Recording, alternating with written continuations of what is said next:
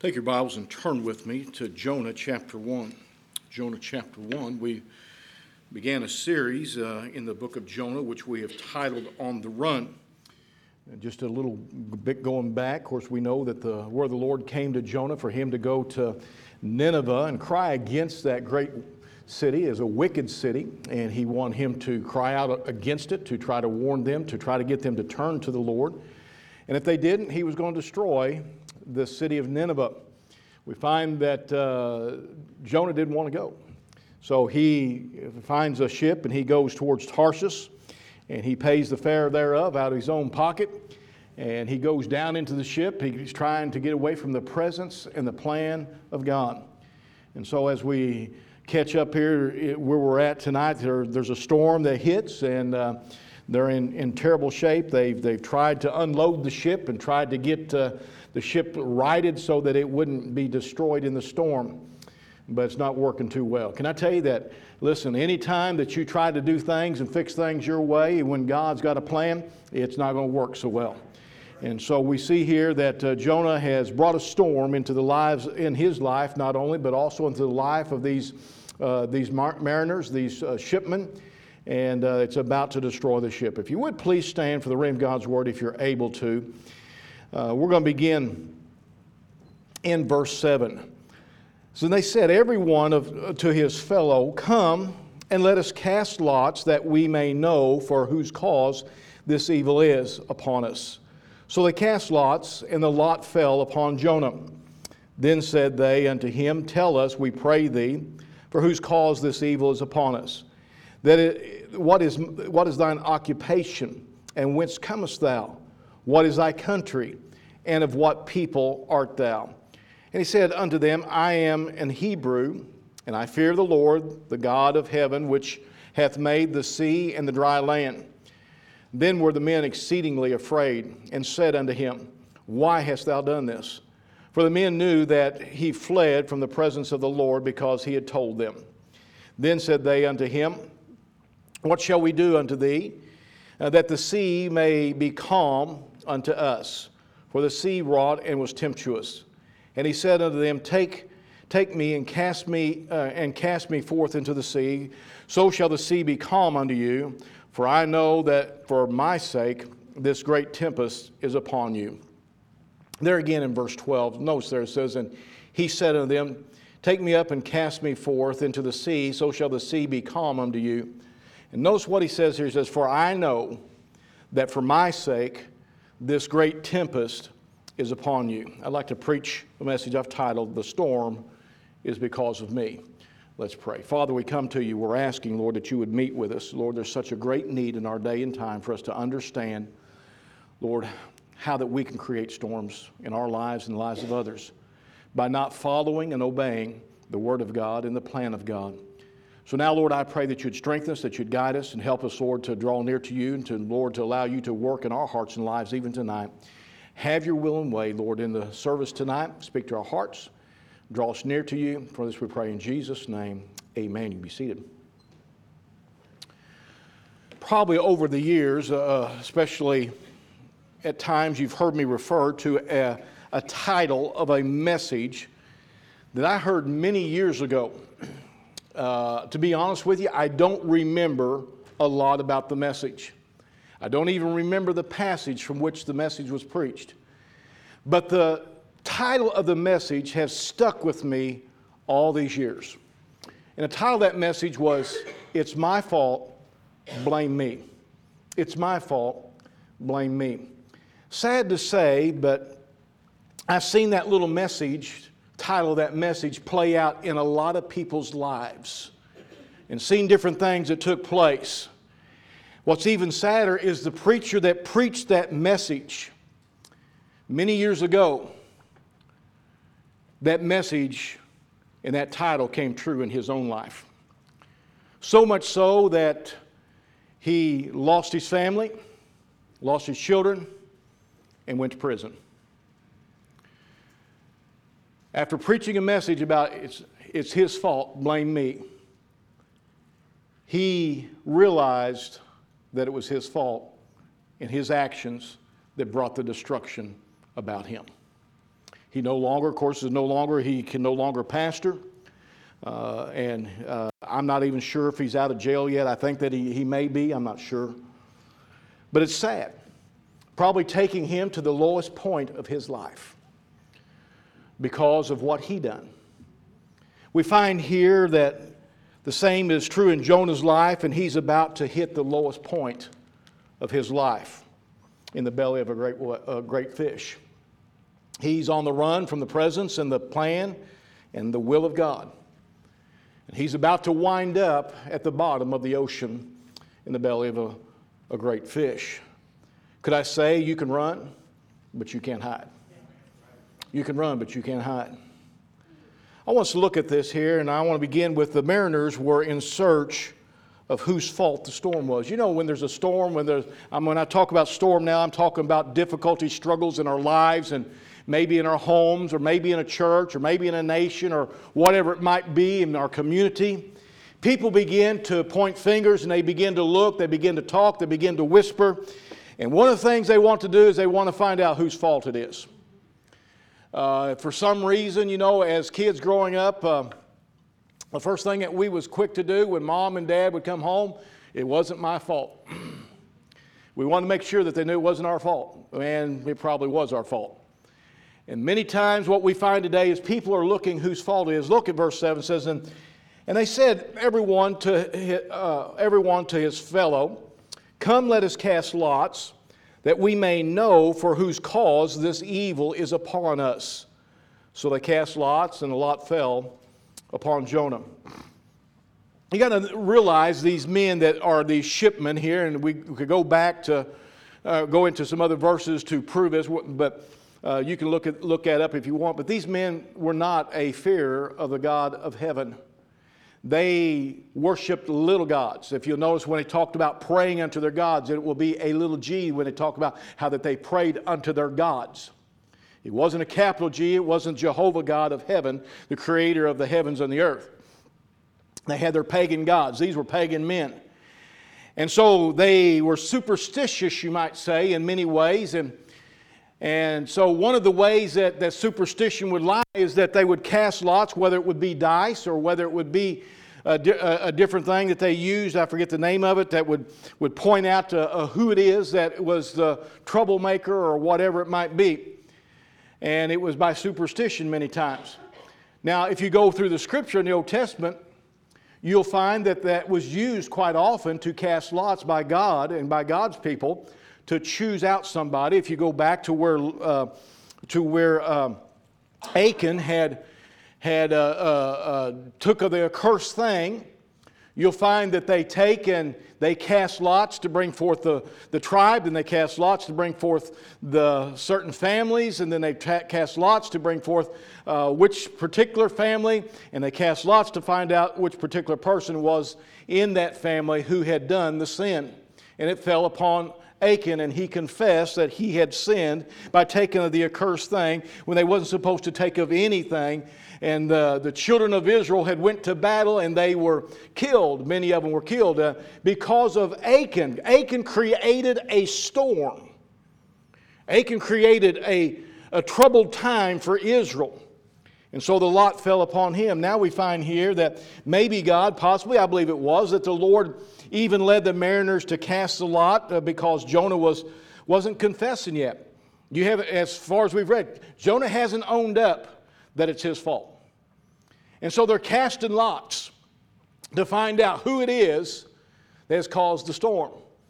Apparently, this was no regular storm because normally they would have said, you know, we're just in a bad storm. This is just one of those things that come up. These, these were shipmen that had, had seen all kinds of storms before. These are shipmen that was seasoned in, in sailing through storms. And apparently this was a unique storm. I don't know how it was unique, but something about this storm was unique to cause him to say, this isn't a normal storm. There's a God that's done this. It's on us because of somebody. And so they cast these lots, and and the Lord causes the lot to fall on, on Jonah.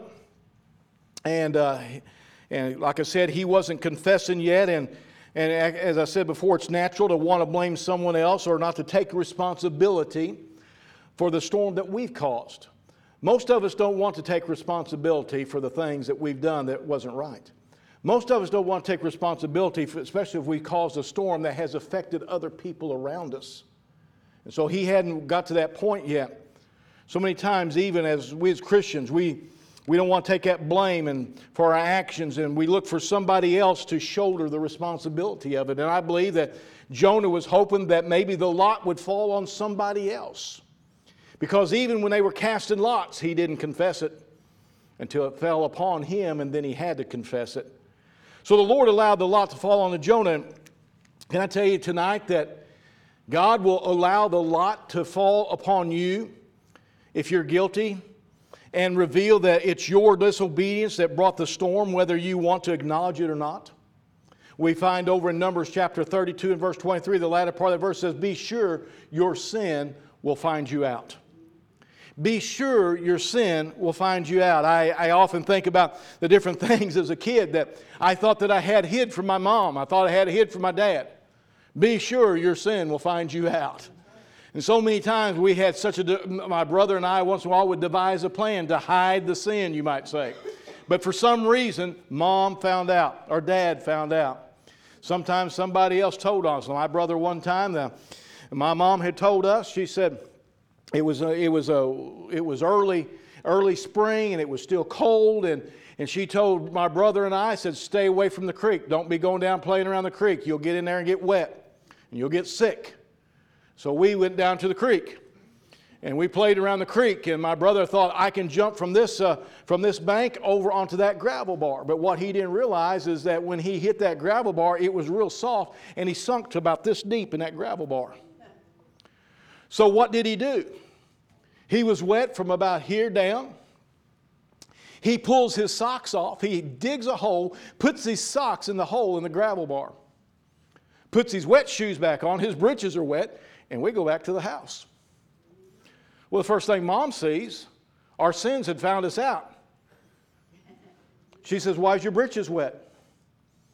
And he just mumbling around. I said, Because he jumped over across the creek and sunk down in the gravel bar. That's what good brothers do. and she said, Where's your socks? I said, He buried them. Be sure your sins will find you out, especially if you have a younger brother. Amen. And of course, he had to go back and dig up the socks, and I don't remember what happened. We got in trouble for it. But things like that. We tried to glue back together things as brother and I would get, like any brothers, we'd get rough housing around and we'd break things. Well, man, we thought that glue was the best thing there was, and we glue everything back together until mom's dusting and she finds out that, hey, why is this piece missing out of this? And it's just been, and she could see it was glued back together. And then she, she never said anything to Sherry, our sister. It was always, Rod, Rick. like Sherry never done anything wrong. You know, I can't figure that deal out. But the fact is, is that your sins will find you out.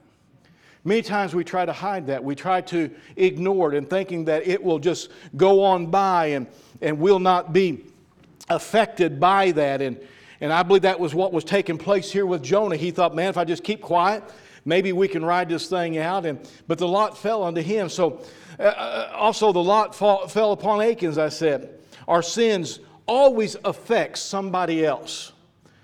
You say, well, preacher, it, it, you know, if it's my sin, it's not going to affect somebody. Our sins always affect somebody else. Always. We find over in Romans chapter 14 and verse 7 says, For none of us liveth to himself, and no man dieth to himself. Our lives are continually affecting somebody else. And so that sin in our lives, at some point, somewhere along the line, can many times will affect somebody else. Many times our disobedience brings the, the storm not only to our lives, but to other people's lives, just like Jonah's storm.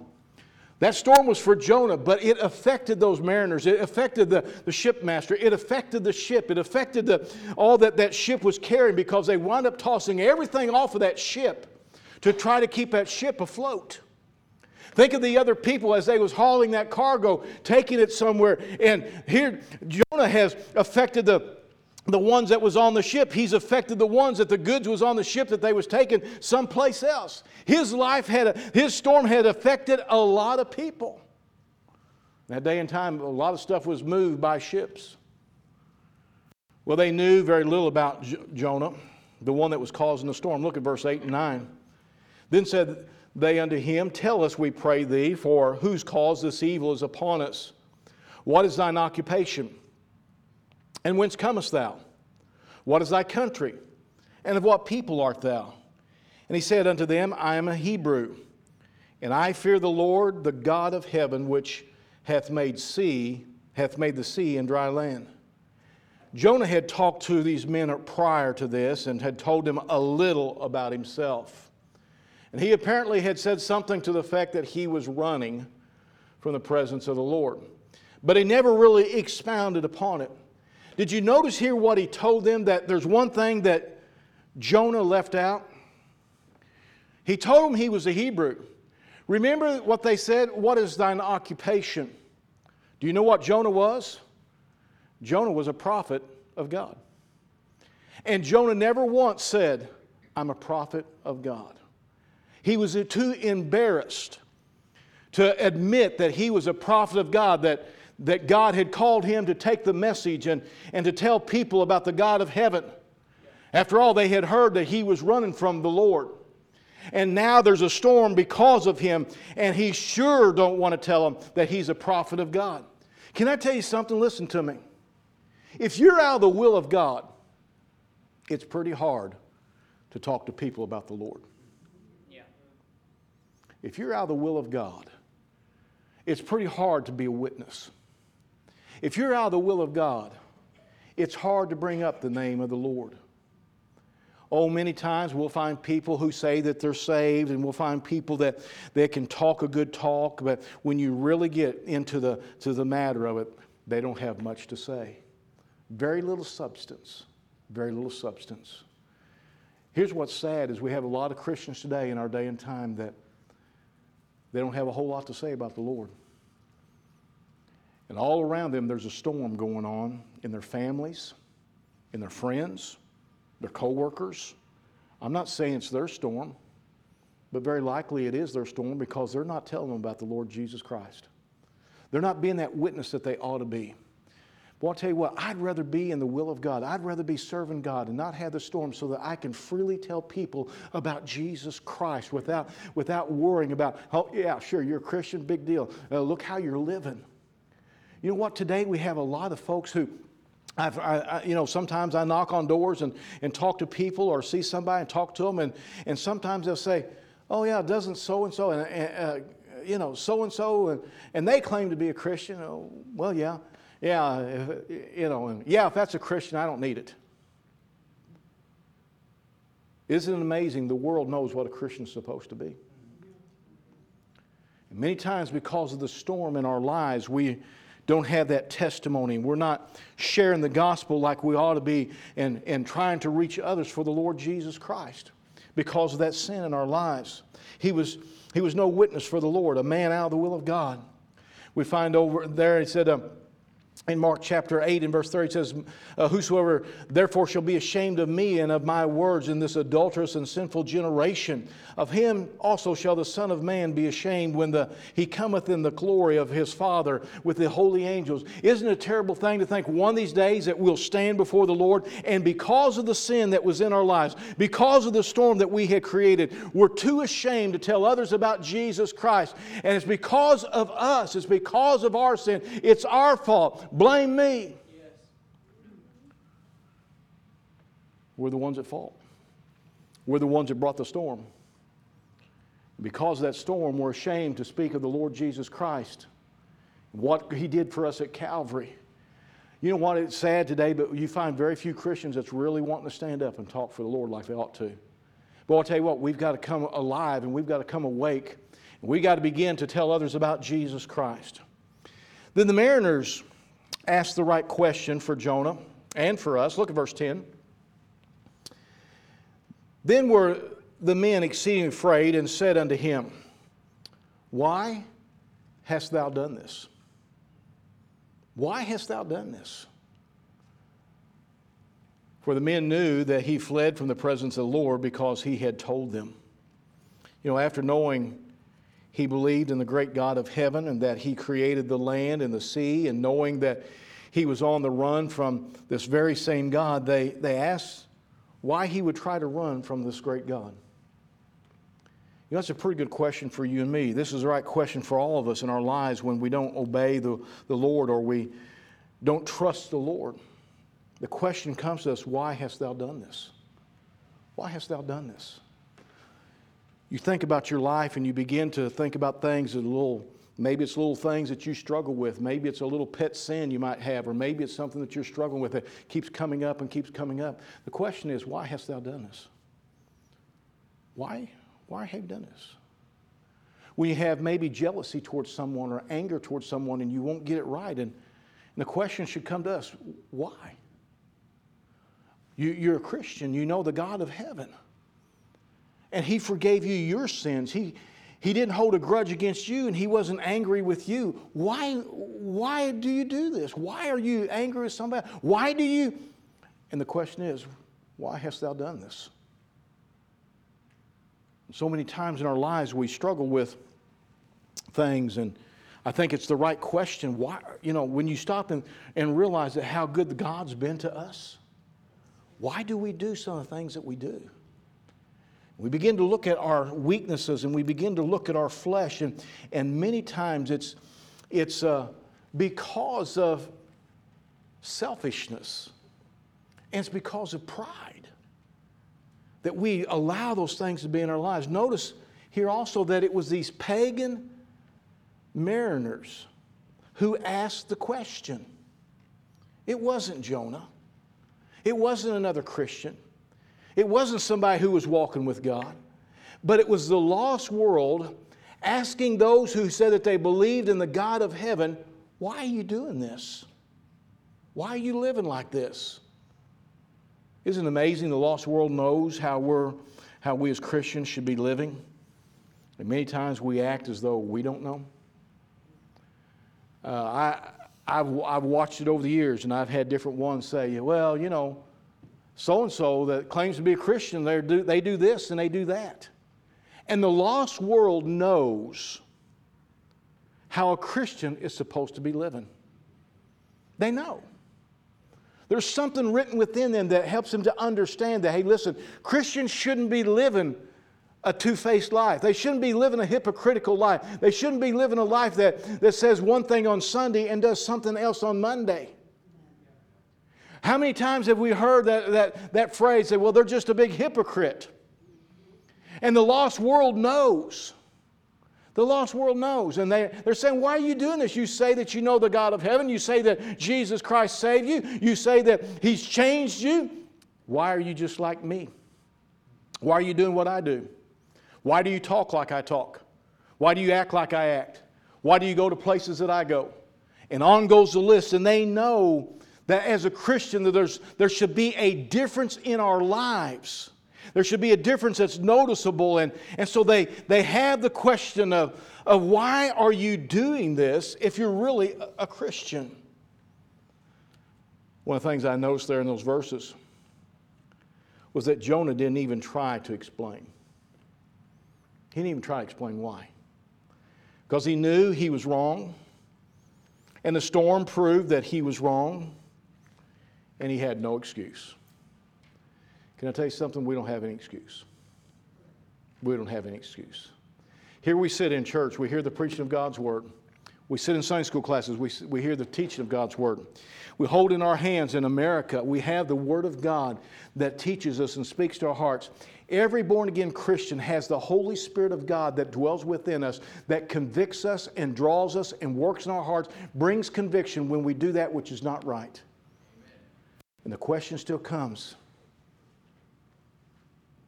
why would you do such a thing? Look how good God's been to you. And I understand we're flesh we still have the old sin nature. And the world doesn't understand that, but it ought to cause us to stop and think why am I doing this?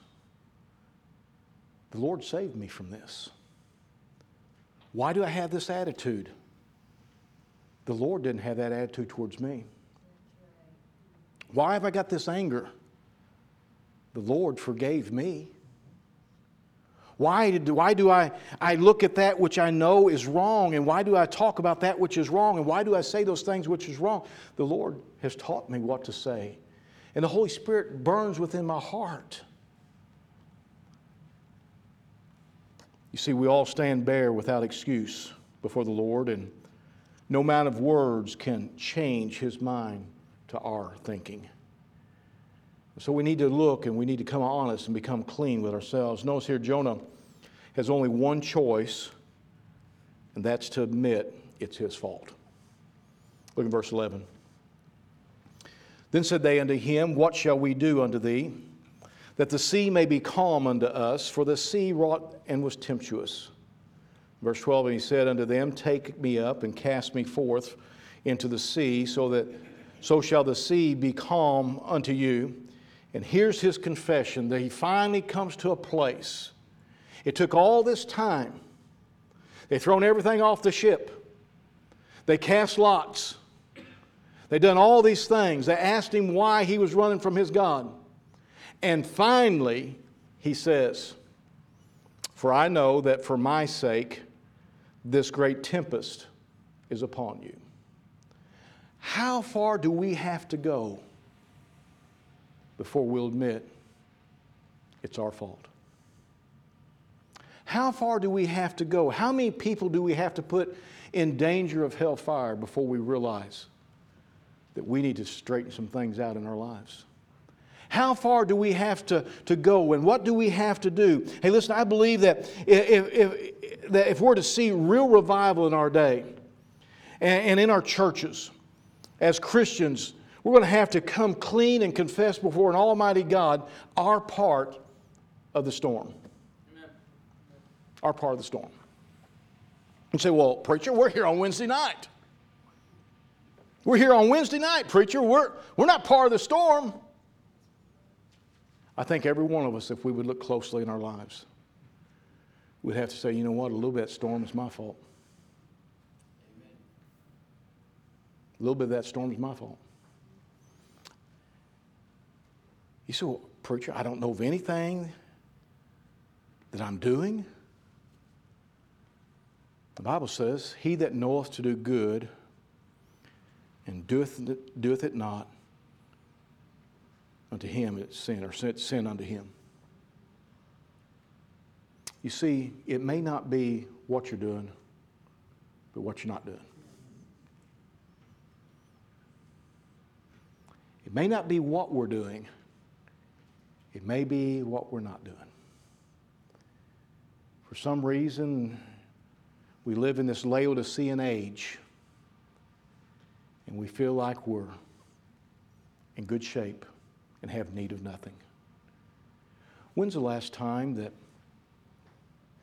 as a Christian, and I know that you being here on Wednesday night is like they say, preaching to the choir, but when's the last time, and those listening, When's the last time you really got a burden for lost souls?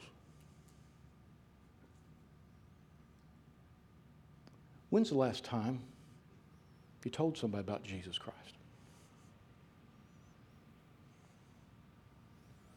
And I'm not trying to be mean, I'm just trying to get us to see that sometimes it's not what we've done, but maybe something we haven't done. When's the last time that you got down, just you and God, and spent time with Him and weep and pray for this nation, for our churches, for our families, for revival, for turning back unto the Lord. You see, I, I think that, and, I, and I'll be the first to admit, I've got a part of the storm.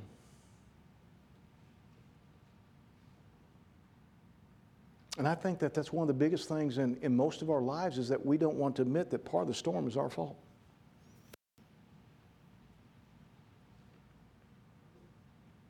We become comfortable. I'm a, I like to read and study about the old time revivals and the moving of the power of God in, in the meetings and in, in an area, in towns, and in a nation.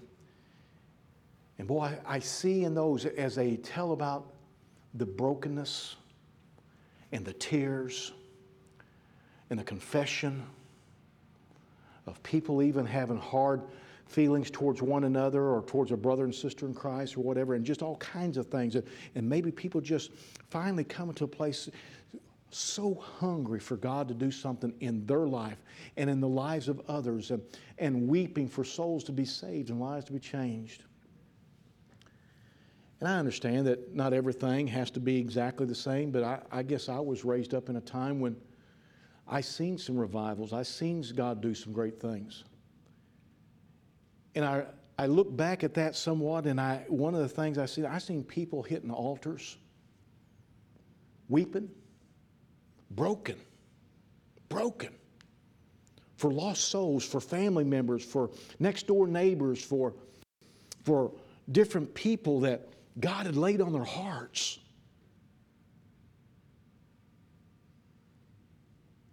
I really don't see that today. We like a feel good service. We like everything upbeat. But sometimes what we need is brokenness before the Lord. A heart that says, Lord, break it. Use me. Lord, I, I don't want to I don't want to see things just be destroyed. I want, I want my kids to have a godly nation. And so sometimes it's not what we've done, but maybe what we haven't done, and we could go on. Uh, doesn't the scripture bear out the condition for revival in our day? If my people, that's us, which are called by my name, Christians. He's talking about you and me. He's not talking about Congress. He's not talking about the president. He's not talking about the public school. He's not talking about the abortion clinics. He's not talking about Skid Row. He's not talking about the homosexual dens of this world. He said, If my people, which are called by my name, shall humble themselves. And I think that is the very first step right there that we are missing today as Christians, humbling ourselves before God. My people, which are called by my name, shall humble themselves and pray and seek my face. Do you want sometimes we think that only that if I bow my head and I, and I pray a prayer, that that's seeking the face of God? It's not. It's not. It's not. Seeking the face of God. Lord, I want to talk to you.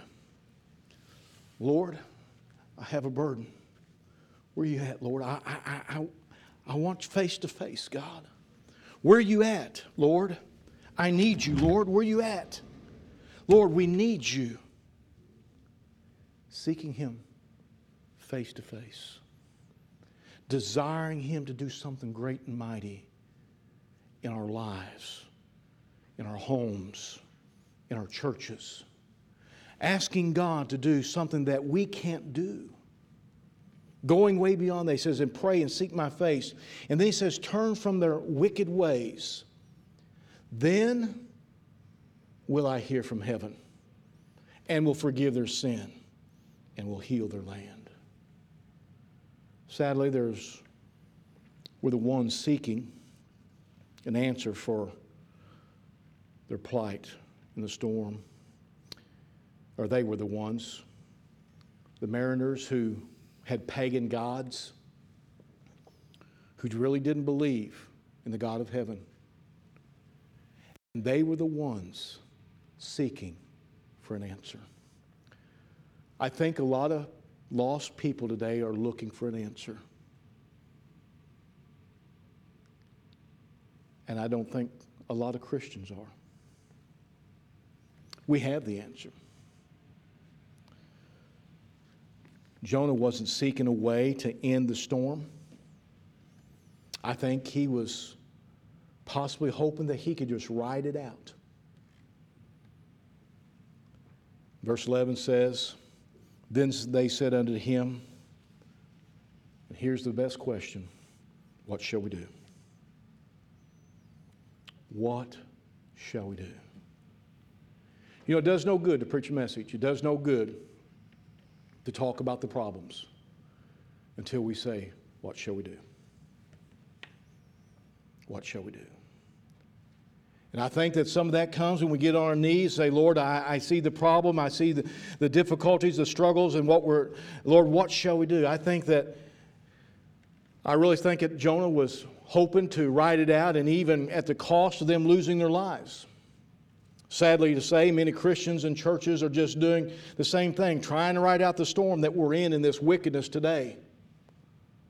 Trying to ride out the storm and not seeking to help save the mariners in the, in the storm and that, that, he, that, that we allowed to come into their lives or have a real revival in, the li- in their lives in churches today.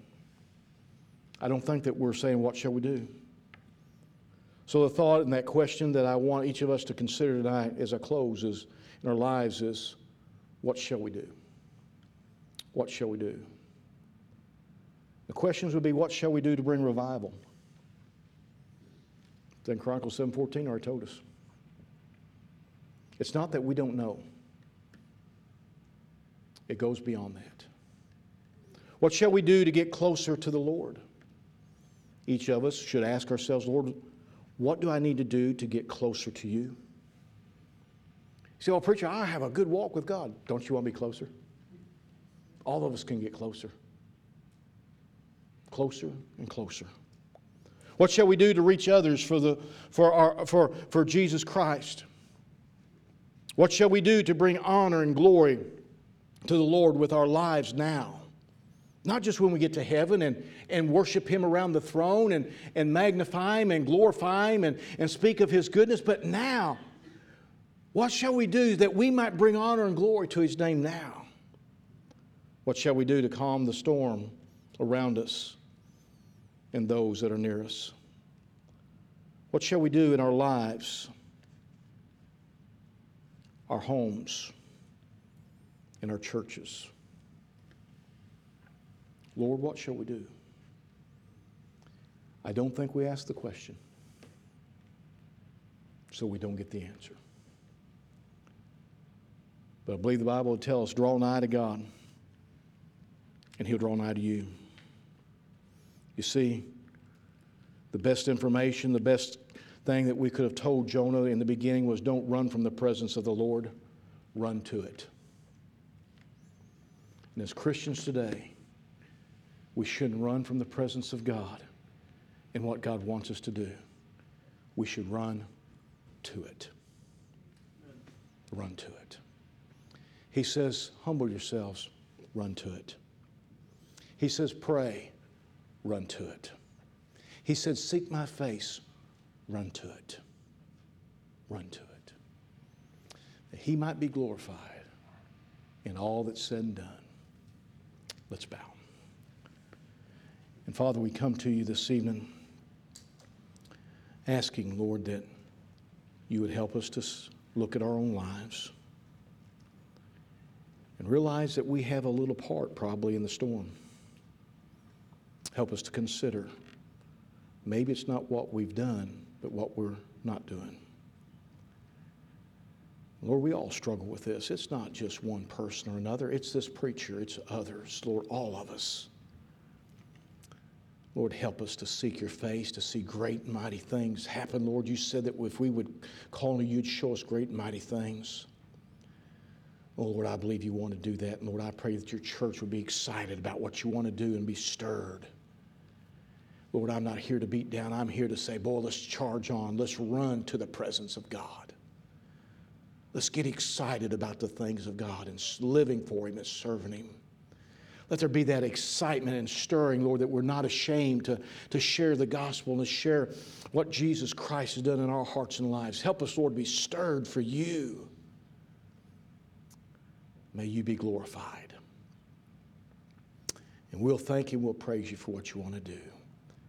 Have your will in this invitation, I pray, in Jesus' name. Amen. Would you stand with me tonight with your heads bowed?